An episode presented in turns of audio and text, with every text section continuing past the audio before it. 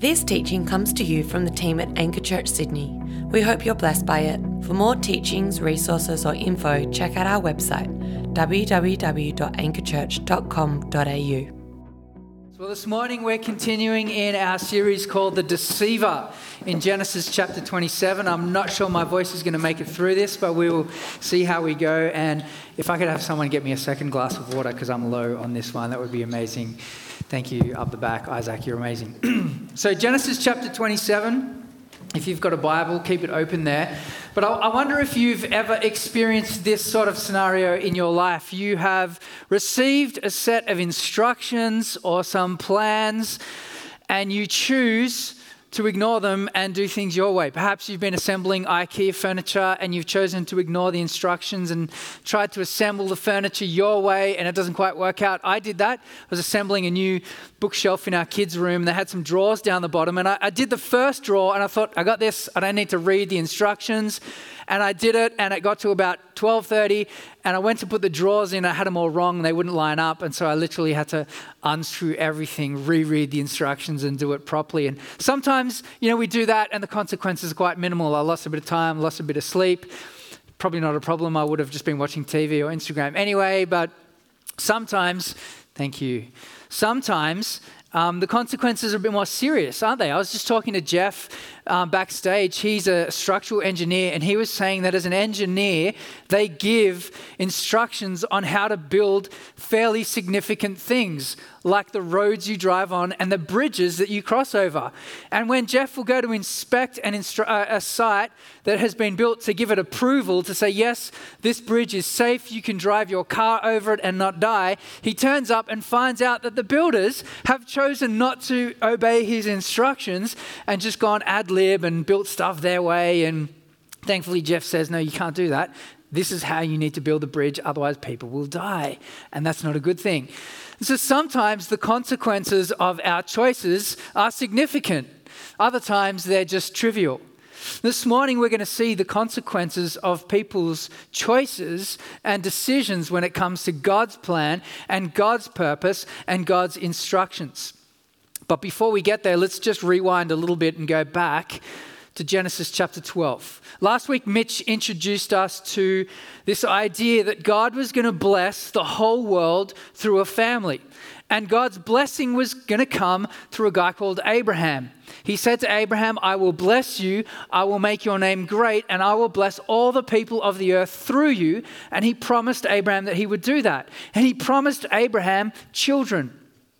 Abraham and Sarah couldn't have children. It was a problem for them. And after years and years of waiting, Sarah decided to give her servant to Abraham so that he would sleep with her. They would have a child. And Hagar bore Abraham a son, Ishmael. Ishmael was Abraham's firstborn. But God's promise was not that Ishmael would receive his blessing, but that a son born to Sarah would receive his blessing and fill the earth and bless the earth. And so Isaac was born. Isaac was Abraham's second born son.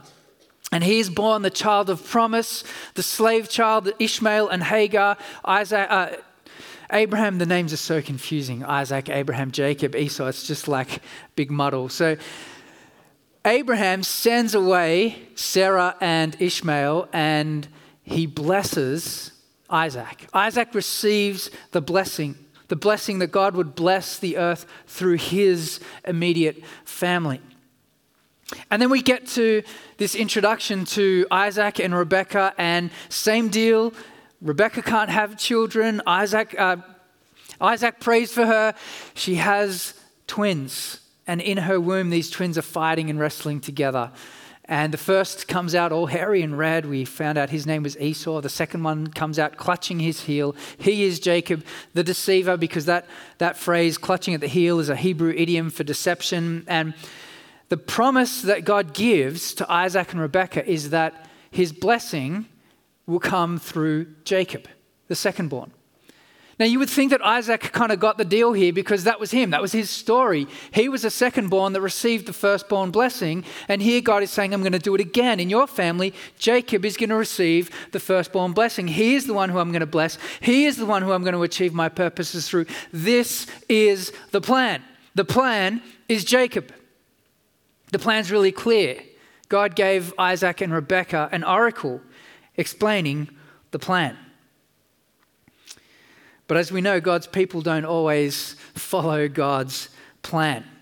And so this morning, what I want to do is examine each of the characters in this story and, and just have a look at how they trust God, how they obey God in the plan that He's given them. And honestly, as we, as we do this, I think what we'll see is we'll see parts of our own heart and parts of our own lives and parts of our own story in their mistakes. These verses act as a bit of a mirror to our own hearts that we are sinful people and that we don't always follow God's plan. And so, what I want to do is introduce you to three and maybe four characters this morning. The first is sneaky Isaac. The second is scheming Rebecca. And the third is snatching Jacob. And maybe we'll get to savage Esau at the end if we have time. But firstly, we have sneaky Isaac. I don't know if you've seen the movie Mr. Deeds with uh, Adam Sandler. He's that like really filthy rich child who inherits his father's company and a very large mansion with a butler.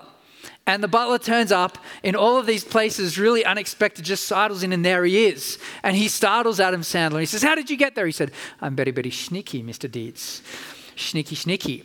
And so Isaac is very, very sneaky with what he does here. He chooses to ignore God's plan. He says, God, I know the plan, I know who you've chosen, but I kind of prefer it my way. I kind of prefer my choice. I kind of prefer my firstborn. This is what happens in Genesis 27, verse 1. When Isaac was old and his eyes were dim so that he could not see, he called Esau, his older son, and said to him, My son. And he answered, Here I am. He said, Behold, I am old. I do not know the day of my death. Now then, take your weapons, your quiver, your bow, go out to the field and hunt game for me and prepare for me delicious food, such as I love, and bring it to me so that I may eat it and my soul may bless you before I die. Now, normally, the blessing of the firstborn was kind of like a big family affair. It's not something done in the secrecy of a bedroom just between two people when Abraham blessed Isaac, it was a big deal. It's kind of like the 21st in the family. You know, this is a really big deal for the firstborn. And here is Isaac trying to sneak in the blessing according to his plan on the deal. He's like, yo, yo, Esau, come on in. I'm going to bless you. And I'm just hoping that God doesn't notice this. I'm just hoping it sort of flies under the radar and that no one else notices it. So you're going to get the blessing because this is my plan and this is what I want to do. Now, we don't really know why, uh, why Isaac preferred Esau. Perhaps we can guess. Perhaps it's that Esau fits Isaac's cultural picture of what a patriarch would look like. He's big, he's masculine, he, he's macho, he fits the, masculine, the, the cultural stereotype of a macho, hairy, masculine, masculine hunter gatherer kind of patriarchal leader, right? And, and Jacob is the, the smooth skinned mummy's boy who stays at home cooking in the tents. Isaac has his favorite it's Esau. He says, God, I know who you've chosen, but I just happen to choose differently. Now, we would never do that, would we, with God? We would never hear from God's word or receive God's plan and think, I know what God says, but it's kind of prefer this option. I know what God tells me to do, but I choose this. We know that God says, be filled with the Spirit, and instead we prefer to be filled with Pinot Noir and IPA and multiple other substances. We know that God says to be generous, and yet we prefer to spend our money on ourselves. We know that God says to be truth speakers, and yet we prefer the odd lie when it's kind of convenient just to. We, would, we would never do that, would we?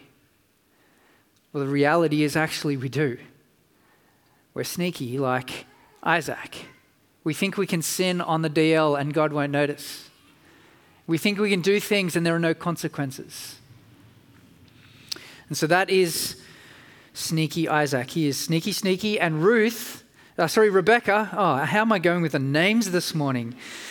Rebecca is scheming. She is scheming. She says, God, I just don't feel like you're coming through. I know, I know you promised that, but it's not happening, so I think I'm going to have to take matters into my own hands.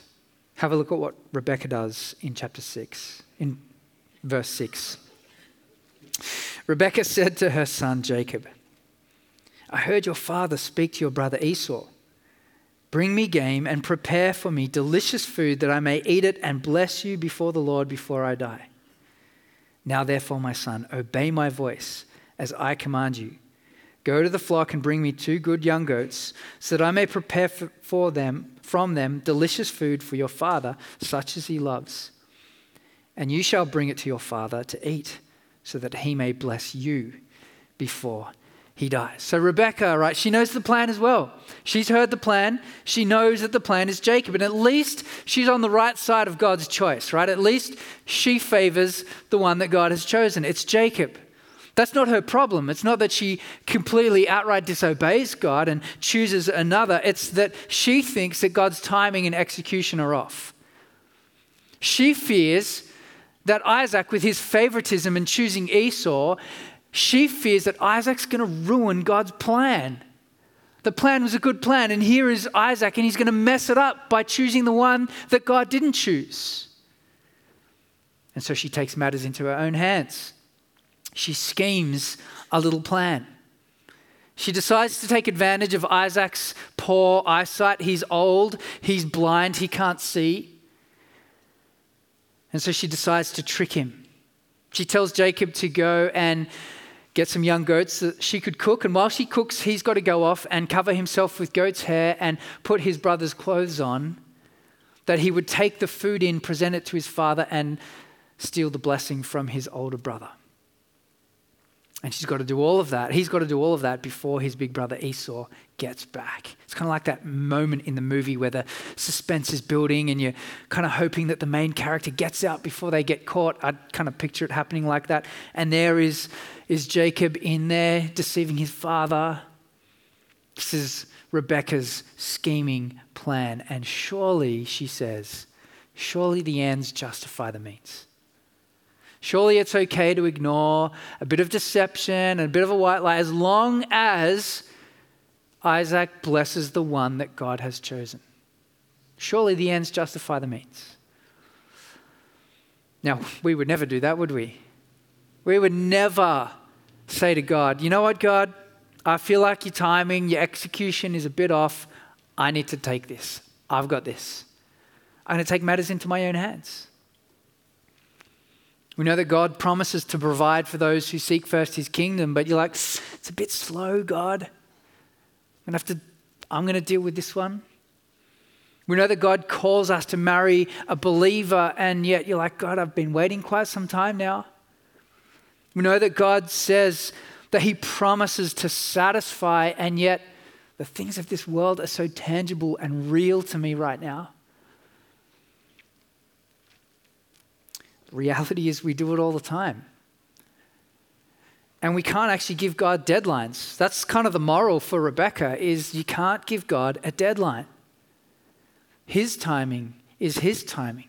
It's perfect. He is all wise. He is all knowing. And so Rebecca, she schemes, she plans, and she executes. We see sneaky Isaac, who's very, very sneaky.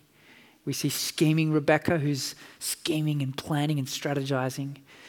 And then we see snatching Jacob. Jacob, who has always kind of known what he wants. He's very driven. He knows what he wants. He manipulates his older brother Esau out of his birthright by swapping it, exchanging it for a bowl of hot lentil stew. And now he's going to go after Esau's birthright because he wants it. Sorry, the blessing because he wants it. And Jacob's motto is this God helps those who help themselves. God helps those who help themselves. You ever heard that one? You won't hear it in the Bible because it's not a Bible verse, just so you know. It is like the anti gospel because effectively what it says is, I am the master of my own destiny and God is here to help me get there. It's not the, it's not the message of Jesus, but that's Isaac's mentality. God will help those who help themselves. I want that. I will take it. Have a look at. Oh, before we get there, there's this little neat thing with, with Jacob, right? He, I'm still getting the names wrong, my goodness. Jacob. There is this neat thing with Jacob, right? He desires to be blessed, he longs to be blessed. He is the one who came out like five seconds after his big brother, and that five second delay in his arrival means that he misses out on all of the blessings of the firstborn. But he wants it. He desires it. And you get this little story a little bit later on of Jacob wrestling with God. And he's wrestling and he refuses to let God go. Why? Because he wants to be blessed.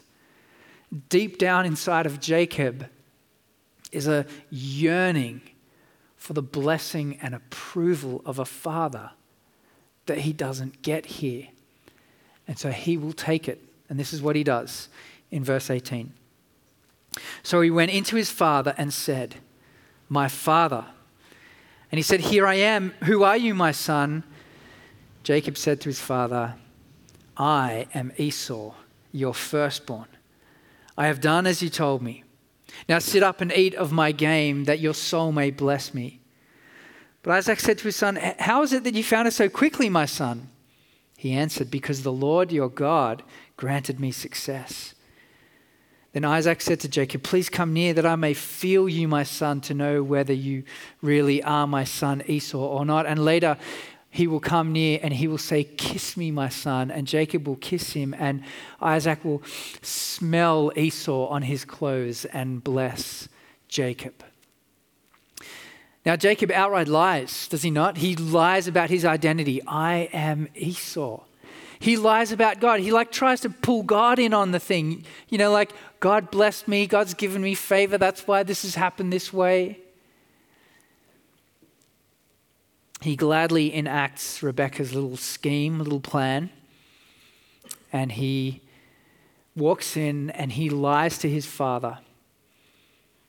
This is kind of like the, the climax of the story of Jacob's deception. This is the moment where he lives up to his name more than any other. His name, Jacob Jacob, which means deceiver. He embodies that name like no other in this moment as he swindles his brother out of the blessing. Here in uh, Australia, we would call that um, a dog act. So that's what we would call it. That is a dog act. And it's kind of like the height of betrayal and treachery. It would be the equivalent of, uh, just put yourself in this situation if you can. It would be the equivalent of you trying to steal the inheritance from your siblings by going into the nursing home where your father lived and in his dementia, forging or getting him to forge his signature and signing your brothers and sisters out of the will and taking it all for yourself. It's a dog act, it's low, it's betrayal, it's treachery. But we would never do that, right? We would never look at a blessing that someone else has received and covet that blessing and desire that blessing and pursue that blessing, and if needs be, take that blessing to be our own. Can I be real with you guys for a sec? This is the, this is the bit that probably convicted me this week as I, as I thought about the things that I'm wrestling with in this season of life. The things that I'm wrestling with are um, we're losing lots of people at the end of this, this year from our church, and I'm anxious about it. We're losing lots of leaders, and I'm nervous about it because we just started a new service, and lots of people are leaving. And then I look down the road and see a friend's church that's absolutely exploding. They've got volunteers, or at least it looks like, they've got volunteers coming out of the the sides of the room, they're so full, and I want that. And I think, what am I willing to do to get that? What compromises am I willing to make to take the blessing that I want from someone else? Yeah, we would never do that, right? But the reality is, my heart wants to do that every day. My guess is you're the same. What about Esau? We've had sneaky Isaac and scheming Rebecca and snatching Jacob, and we have savage Esau. Savage Esau, um, his response is, Well, God, if I can't have it, then he can't either. And so I'm going to murder my brother. That's his plan. Just take Jacob out, get rid of the problem, deal with it that way, murder his brother. And so he plans to kill Jacob. And again, Rebecca hears about the plan. She's very good at eavesdropping, Rebecca. She's very, she's very sneaky and scheming. And so she sends her favorite second born son, Jacob, to live with her brother Laban. She says, Flee, run for your life. Your brother plans to kill you. And he runs. Now, as we kind of get to the end of these four characters and how they've all played their part in trusting God's plan, and we pull back a bit, we might have this objection to this story because we know that God's plan was that Jacob would be blessed, and that's how it played out. And so we're like, hang on a sec, did, did God orchestrate this? Like, did he use and plan and purpose this evil to achieve his purposes? And the reality is, as we read this text, we don't find a verse where God says, mm they shouldn't have done that. It's not, but equally, we don't find a verse that affirms it. But what we do have is the narrator of this story clearly demonstrating the mess and the consequences of their sin. That where there is secrecy and favoritism and lies and manipulation and stealing, it always leads to brokenness. And my guess is for some of you, your family experience, you know that. You know what that's like brokenness and manipulation and twisting. God does not commend the use of deception. God didn't need Rebecca to do what she did, He didn't need Isaac to do what he did. But He does work despite people's sin. And brokenness and sin does not render God incapable of achieving his purposes. He would be constrained upon our obedience if he was, and he's not. But what we see here is every single person in this story loses. Isaac loses. He loses control of his family. He is the one through whom God said, I will bless the nations through your offspring. And he's lost control of his family. He's lost control of his sons.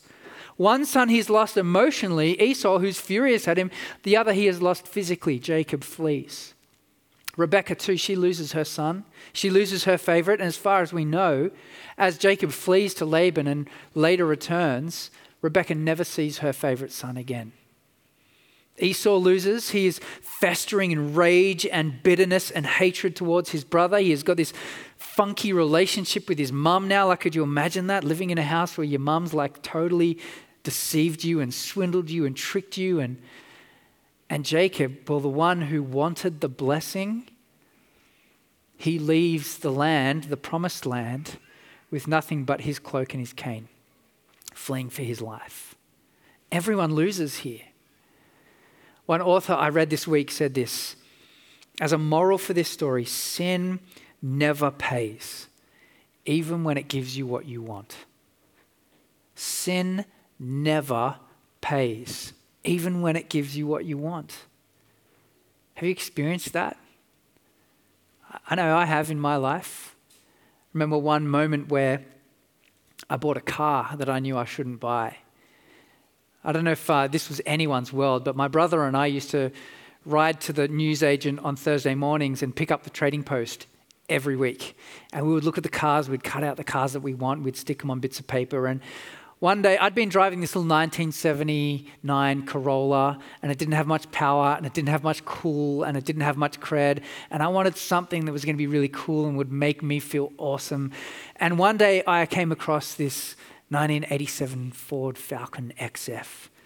It was lowered, had a sports exhaust, half roll cage tachos on the front, sports steering wheel. It was manual tinted windows, hectic sound system. It was amazing. And when you turned it on in my, in my front yard, it made my parents' windows rumble. So I saw this car in the trading post and I desired it. I loved it. And so my brother and I went to check it out. And when we got there, we realized that there was a side of the car that the person hadn't taken a photo of uh, because the whole rear quarter was smashed up. And to fix it probably was worth more than the value of the car, but I was hooked. I already loved the car. I had to have the car, and I didn't have the money to buy it. And so I went home and I saved. I started saving and I put my car up for sale. And I was hoping that I could sell my car and save enough money to get this car. And every week I'd go to the newsagent, buy the trading post, and it was still there It was still there. I could still own it. And after a few weeks, I sold my car and I went and I bought the Ford. And on the drive home, I felt empty. I felt so empty because here was a thing that was an idol. And to be honest, it wasn't a good financial decision, but I knew it wasn't a good spiritual decision at the same time. I knew that God didn't want me to buy that car.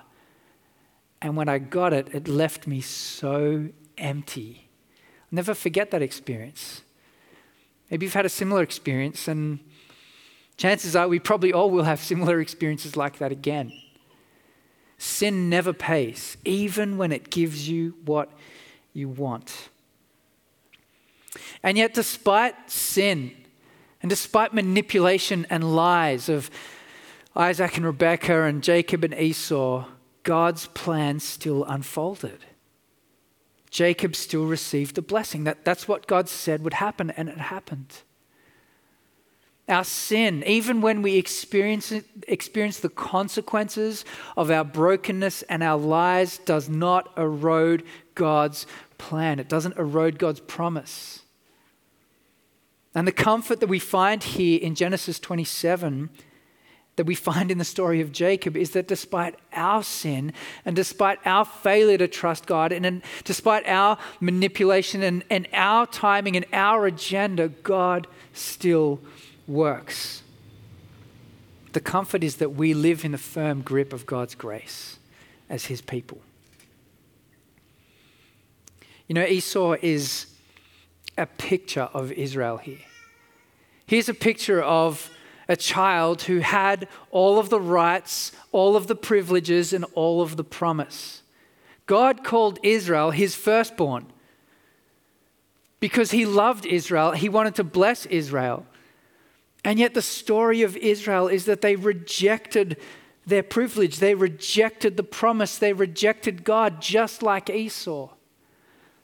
He is a picture of Israel who failed, catastrophically and consistently failed.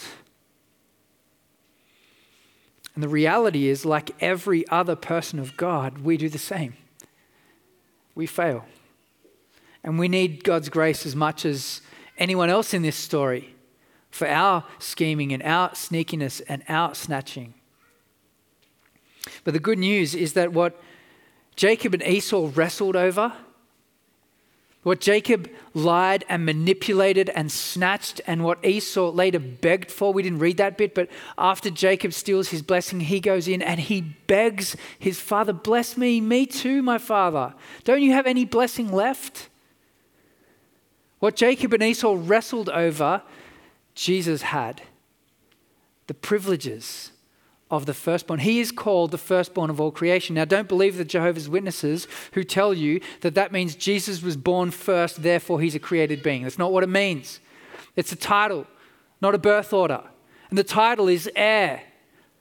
The sonship is his because he is God's first and only born son.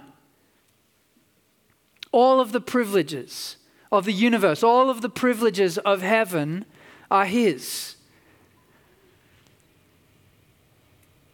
And he did not consider equality with God something to be grasped. Jesus gave away his status. He took on the curse of our sin upon himself. He dressed as one of us. And he did that. He, he died on the cross, and he did that in order to make us sons of God. Have a look at what Paul says in Galatians 4 4. But when the fullness of time had come, God sent forth his Son, born of a woman, born under the law, to redeem those who were under the law, so that we might receive adoption as sons. Literally, that reads that we might receive the sonship. Now, the scriptures don't use gender neutral language there because if it did, it would lose something important. What we receive in Christ is the firstborn blessing that we would receive the sonship, that we would be welcomed by the Father as if we were his one and only firstborn son. That we would receive the sonship. And because you are sons, God has sent his spirit of his son into our hearts, crying, Abba, Father. So not only did we get privilege and status, but we get relationship. So you are no longer a slave, but a son, and if a son, then an heir through God. You know, when God said to Jesus, My son, here is the plan.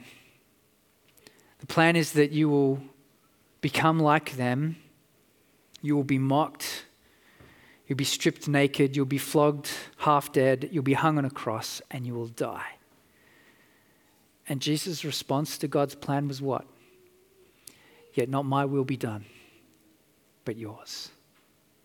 He willingly, with great cost, obeyed the Father's plan. Where we can't do that, Jesus did it. He is the perfect, true Israelite, the person of God who walked in obedience to God's plans. And He secures our righteousness where we had failed. Jesus willingly gives his birthright up so that we could be called sons, that we would have the sonship. And that is something that you cannot scheme, you cannot steal, you cannot swindle, you cannot snatch and swipe. It is a gift of grace given to you to be received by faith in the finished work of Christ. God's plan is a good plan. The plan that started with Abraham in Genesis 12 was executed at the end of the Gospels as Jesus died on the cross and then rose again to new life. It's a good plan. The story suggests to us that God's way is the best way, always. God's way is the best way when it's hard. God's way is the best way when we prefer other things. God's way is the best way when it appears that His timing is out. God's way is the best way. He has come good on the most significant promise in the history of the universe. And if God has come good on that promise, then I guarantee you He can come good on the promises that He has made in His Word whatever circumstance you're facing at the moment, whatever trial you find yourself in, whatever moment you're wrestling to cling to God's promises, He's good. He will come through. God does not make a promise and then cross his fingers and hide it behind his back. He's faithful, he's trustworthy. And obedience and trust to God can only be done as we stand on the firm foundation of God's sovereign goodness. You see, in the end, our, our failure to obey and our lack of trust, they're just an, a failure to believe that God is good, that God is in control. That's where these characters messed up. They forgot the primary truths of God's sovereign goodness. The reality is, God is good. He is good. We don't need to doubt his purposes. We don't need to doubt his plan. God is great. We don't need to take matters into our own hands and do things our way. And God is gracious. We don't need to grasp for identity and blessing. If you have faith in Jesus, you have every spiritual blessing in Christ according to Ephesians 1. He's good, His plans are good. Actually, his plans are perfect. Our wrestle is how do we walk by the power of the Spirit a life of trust and dependence? Thankfully, we have one to follow, and we've received his righteousness. It's the Lord Jesus Christ.